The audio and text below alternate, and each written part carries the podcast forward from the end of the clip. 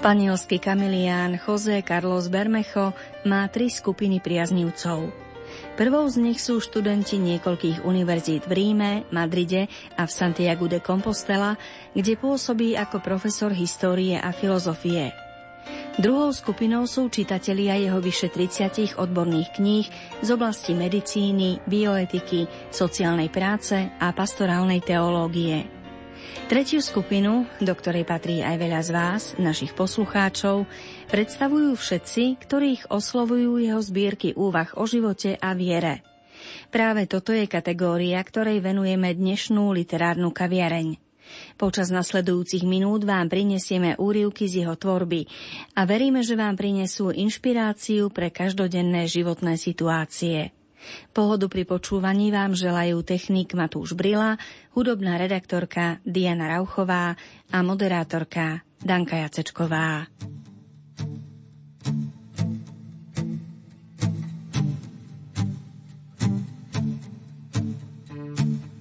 Ty mi dávaš nohy jelenic, s tebou naberiem denne nových síl, s tebou preskočím múry trápenia a mojej ceste dáš pečať víťazstva, kde nádej zomrela, skriesenie za trúby a hymnu slobody mi do úst. Nikto už nevezme, čo si mi zasľúbil, so žalmom na perách zaspávam v pokoji. Na, na, na, na, na, na, na, na, na, na na na na na na na na na na na na Ty mi dávaš nohy jelenic, s tebou naberiem denne nových síl, s tebou preskočím múry trápenia a mojej ceste dáš Pečať víťazstva, kde nádej zomrela, skriesenie za trúby a hymnu slobody mi do úst položíš. Nikto už nevezme, čo si mi zasľúbil, so žalmom na perách zaspávam v pokoji. Traduje sa zaujímavý príbeh o slávnom maliarovi, sochárovi a vynálezcovi Leonardovi da Vincim a jeho obraze Posledná večera, ktorej kópia patrí medzi najpredávanejšie diela všetkých čias. Da Vinci pracoval na obraze 20 rokov, pretože bolo veľmi náročné nájsť osoby, ktoré by predstavovali jednotlivé postavy. Hneď na začiatku ho stálo veľké úsilie nájsť vhodný model na postavu Ježiša, ktorého tvár mala zrkadliť čistotu, jemnosť a ďalšie vznešené vlastnosti.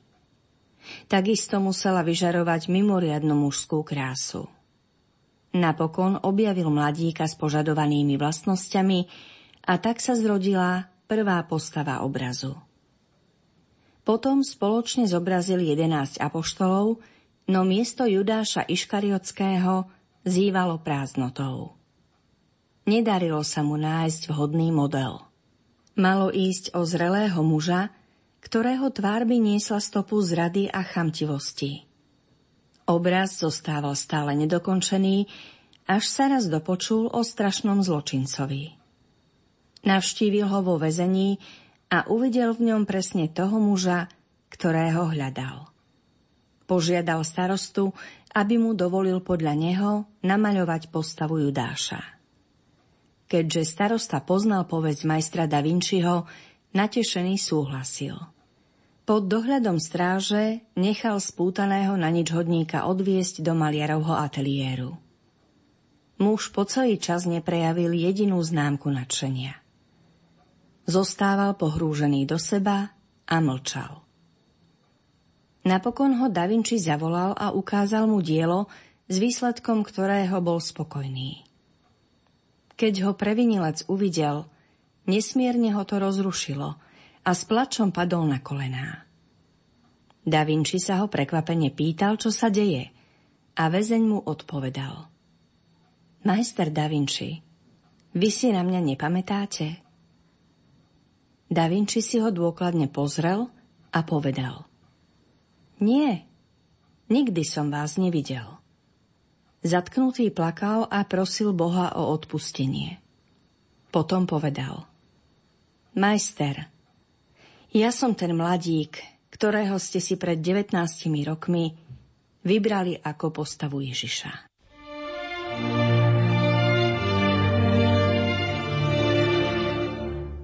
Koľko si myslíte, že máte priateľov? Spýtal sa jeden spolucestujúci druhého počas nedávnej cesty. Pozrel som na ňo a predstieral som, že si čítam noviny. V skutočnosti som počúval ich rozhovor, ktorý ma viedol k zamysleniu. Tiež som si myslel, že ich mám veľa, povedal muž, kým som nemusel prehodnotiť podstatu priateľstva. Kto nevie, čo je to priateľ? Premýšľal som.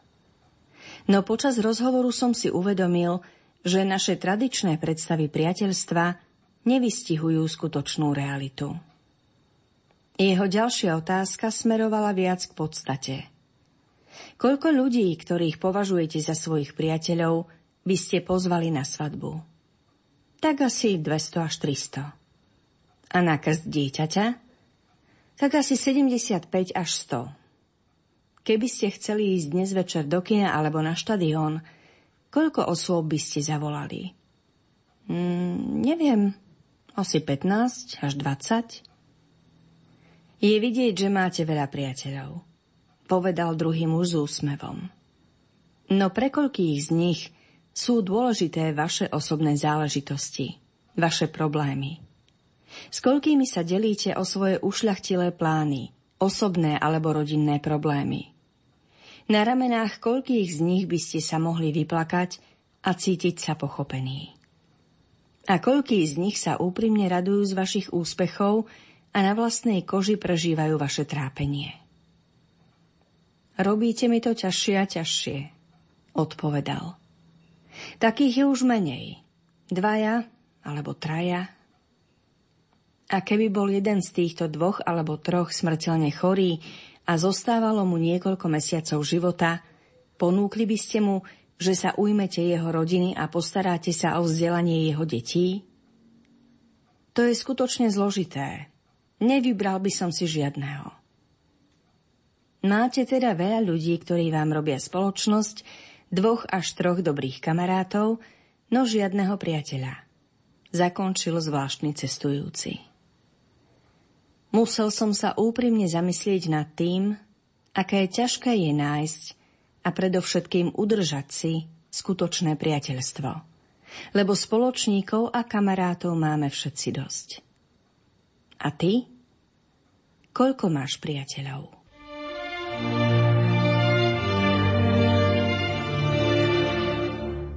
Kroniky uvádzajú, že v časoch križiackých výprav spravovala starý kláštor v Normandii múdra Abatiša.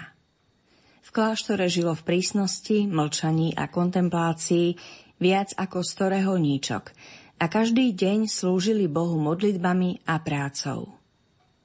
Jedného dňa navštívil kláštor biskup. Obrátil sa na Abatišu so žiadosťou, aby jednu z reholníčok poslala medzi ľudí šíriť evanielium. Abatiša zvolala radu a po dlhej úvahe sa rozhodla pripraviť na túto úlohu sestru Kláru, mladú novicku obdarenú čnosťami, inteligenciou a ďalšími vynikajúcimi vlastnosťami. Najskôr matka predstavená poslala sestru Kláru na štúdiá.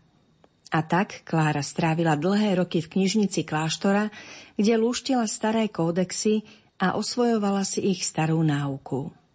Stala sa poprednou žiačkou múdrych reholníkov a reholníčok z iných kláštorov, ktorí svoj život zasvetili štúdiu teológie.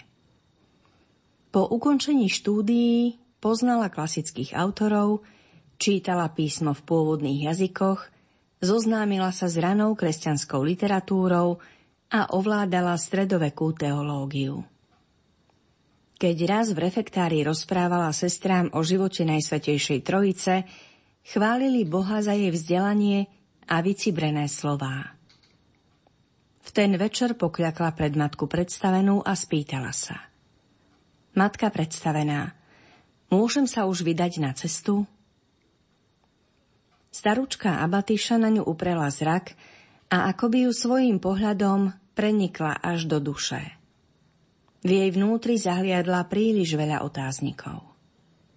Ešte nie, dcéra moja, ešte nie. Poslala sestru Kláru do kláštornej záhrady, kde do úmoru pracovala.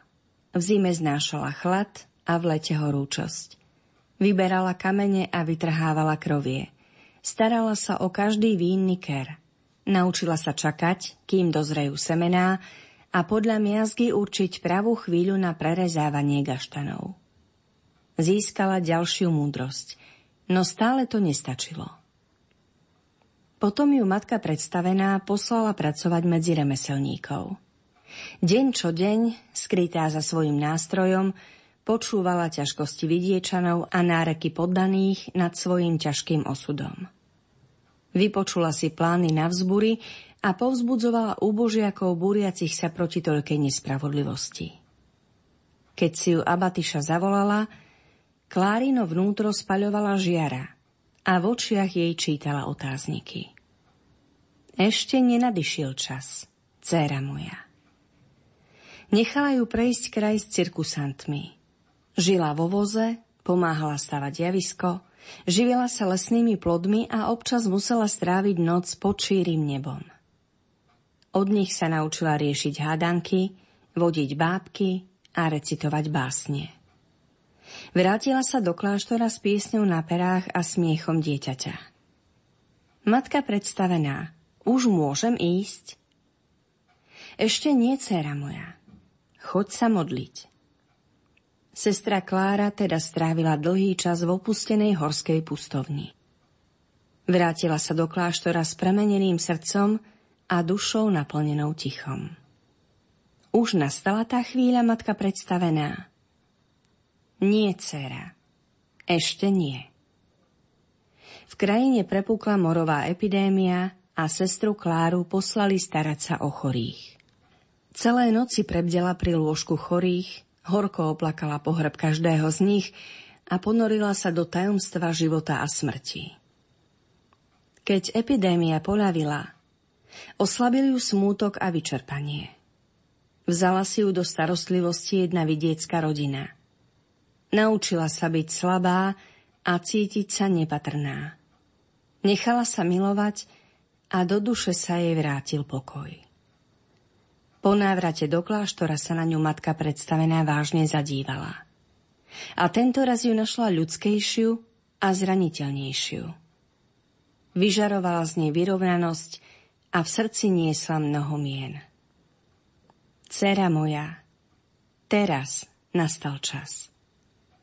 Odprevadila ju k hlavnej bráne, položila jej ruky na hlavu a požehnala ju.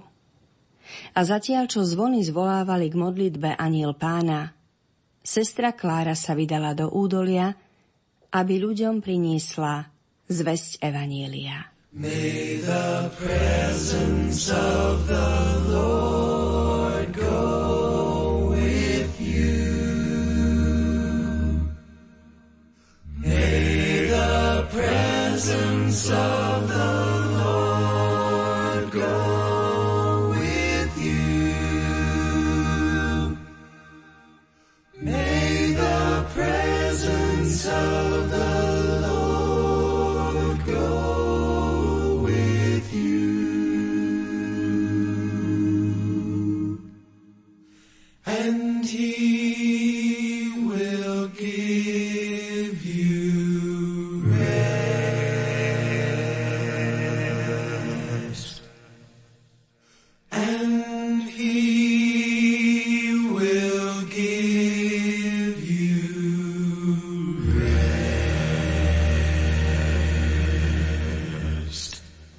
Hovorí sa, že kedysi sa na jednom mieste stretli všetky ľudské pocity a vlastnosti.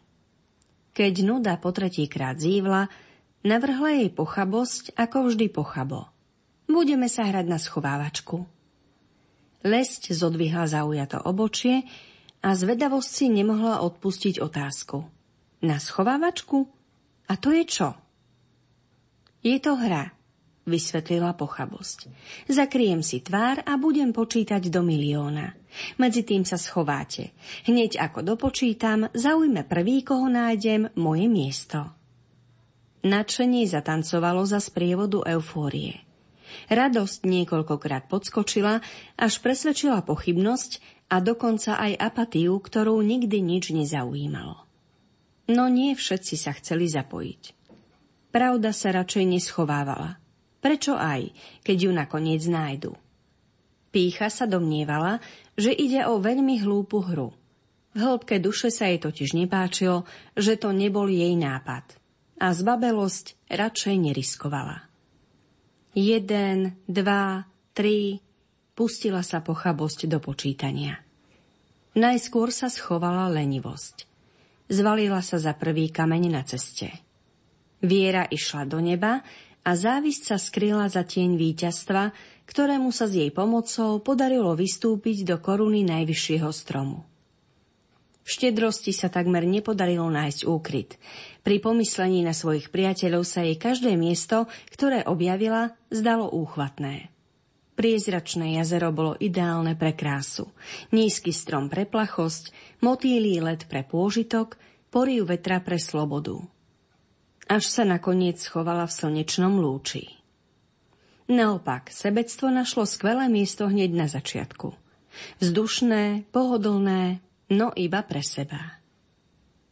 Lož sa ukryla na dno oceánu. Je to lož, v skutočnosti sa schovala za dúhu a vášeň a túžba dovnútra sopky. Zabudnutie?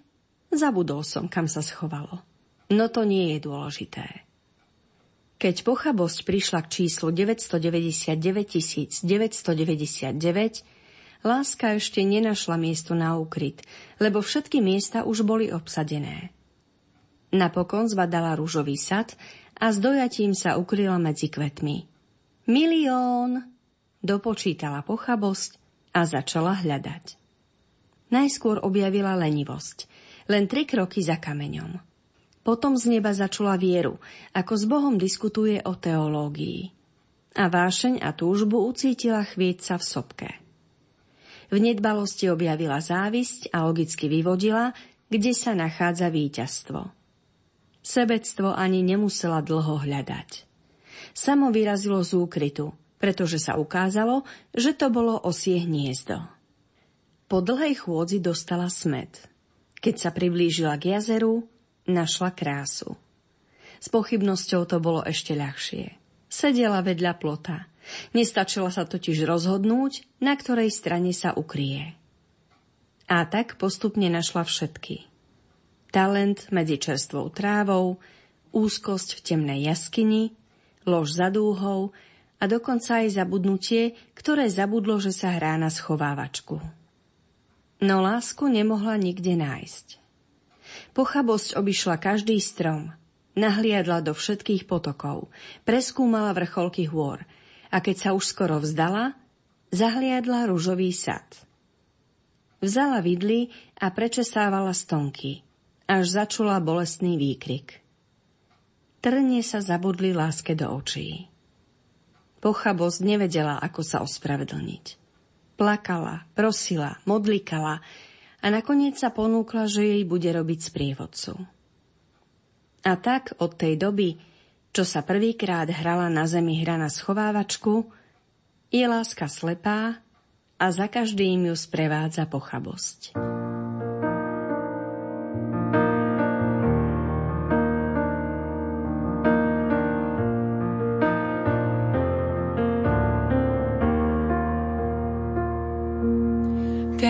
Si ty.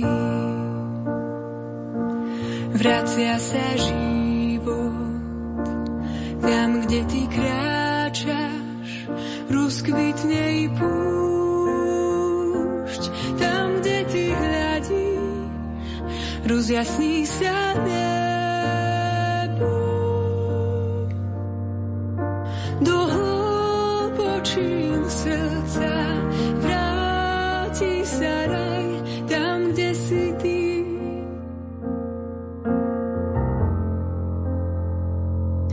tam, kde si ty. Vrátia sa život, tam, kde ty kráčaš, rozkvitne i púšť, tam, kde ty hľadíš, rozjasní sa nebe.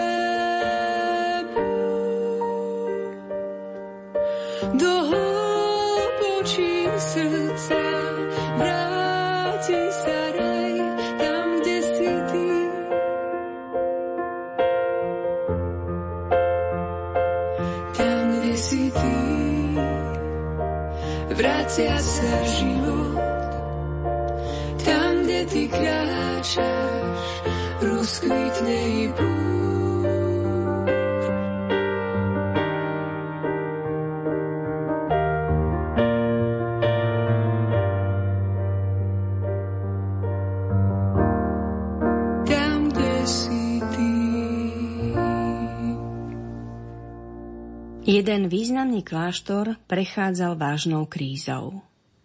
Prv zaplňali jeho budovy mladí mnísi a kostolom sa niesol ich spev. Teraz kláštor zýval prázdnotou. Ľudia už neprichádzali hľadať posilu v modlitbe. Chodbami kláštora sa vliekla len hrstka starých mníchov. Modlili sa a ich srdcia boli naplnené smútkom. V nedalekom lesíku si postavil chatrč starý rabín. Občas sa prichádzal postiť a modliť. Raz sa opád rozhodol navštíviť rabína a zveriť mu svoj žiaľ. Keď sa blížil, uvidel rabína, ako stojí na prahu a víta ho s otvorenou náručou. Potom obaja vstúpili dnu. Na drevenom stole uprostred chatrče ležala otvorená Biblia. Na chvíľu sa pred knihou zastavili. Potom sa rabín rozplakal.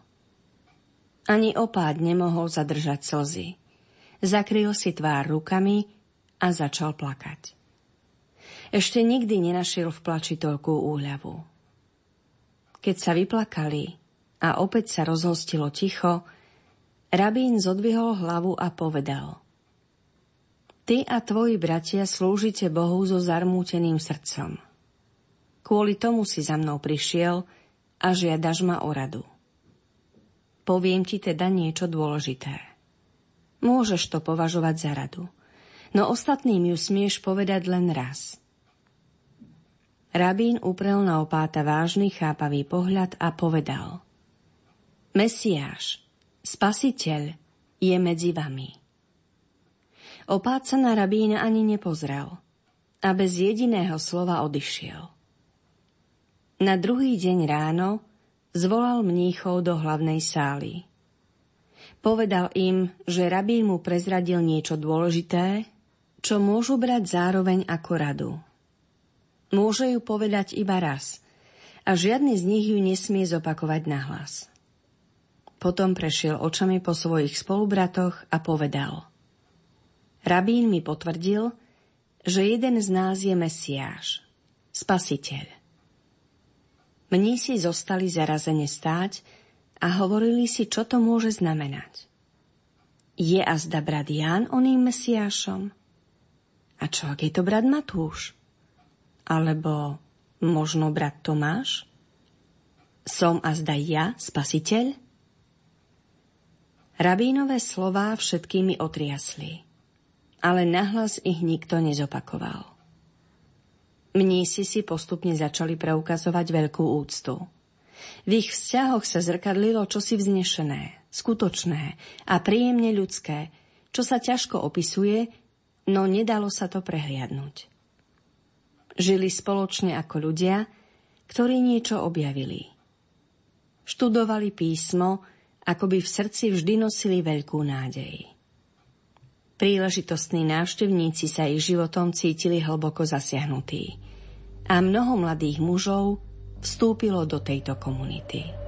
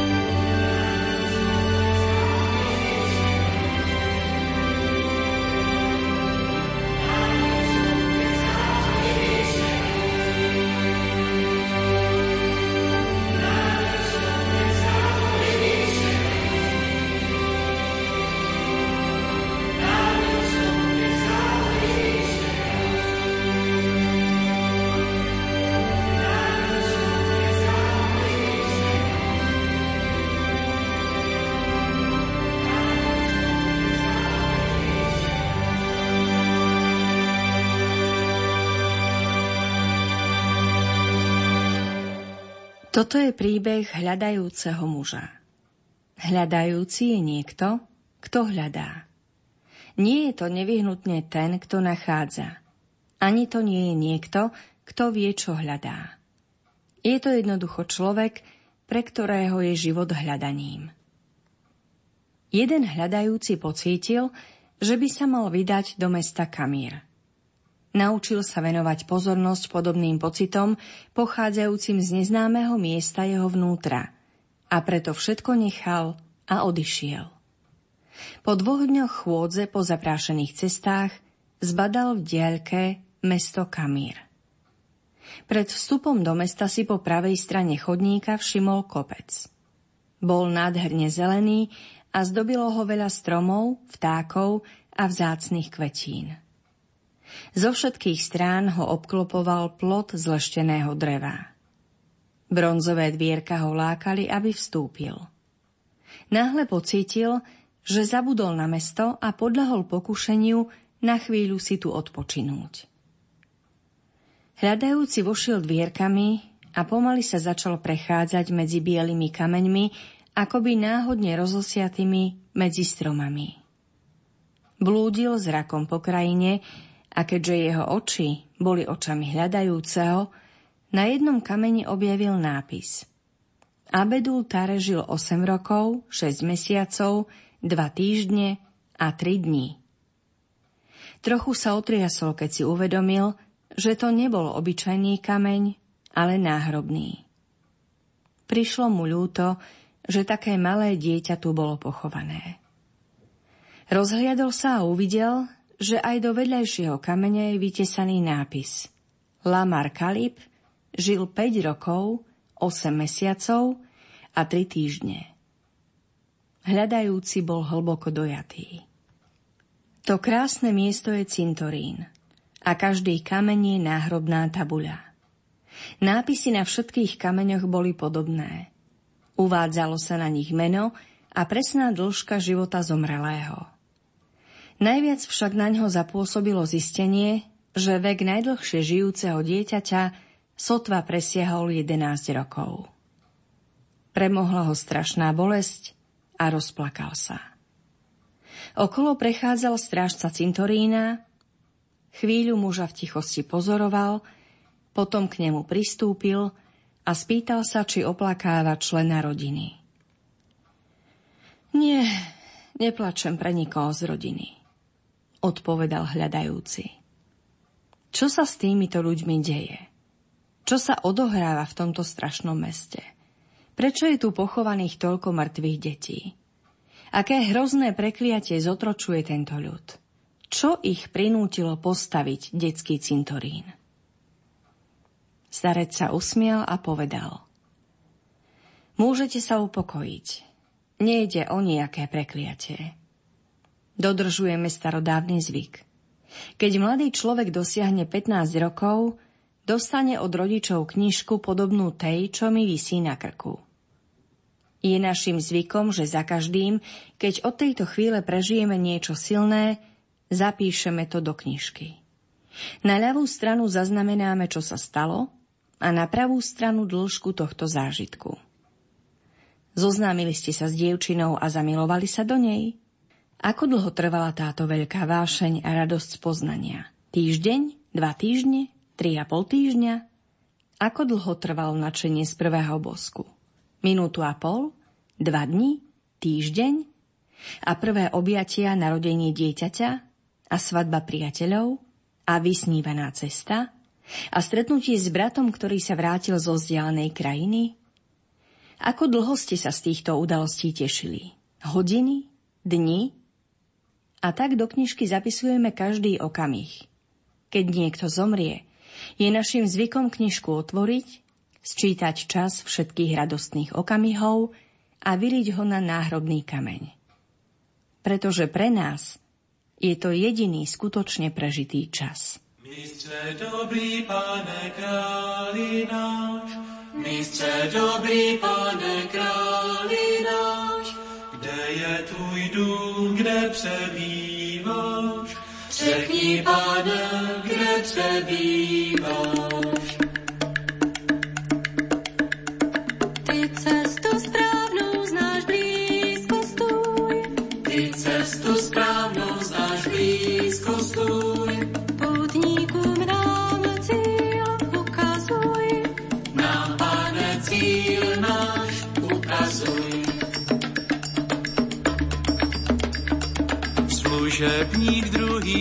Sám si pán.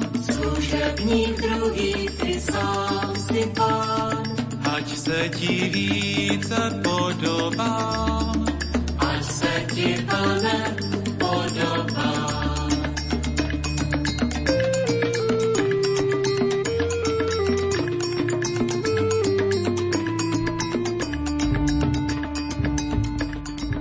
Milí poslucháči, naša prechádzka príbehmi na uzdravenie duše, ktorých autorom je kamilián José Carlos Bermecho, sa pomaly končí.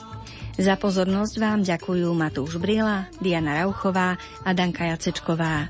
Prejme vám aj naďalej pohodové sobotné popoludnie.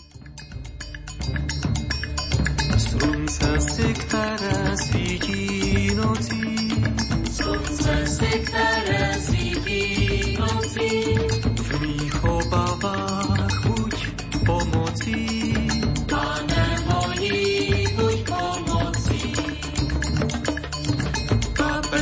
svietla ty zážiš tmou, A prsku svietla ty zážiš tvou, ať moje oči prohlédnou.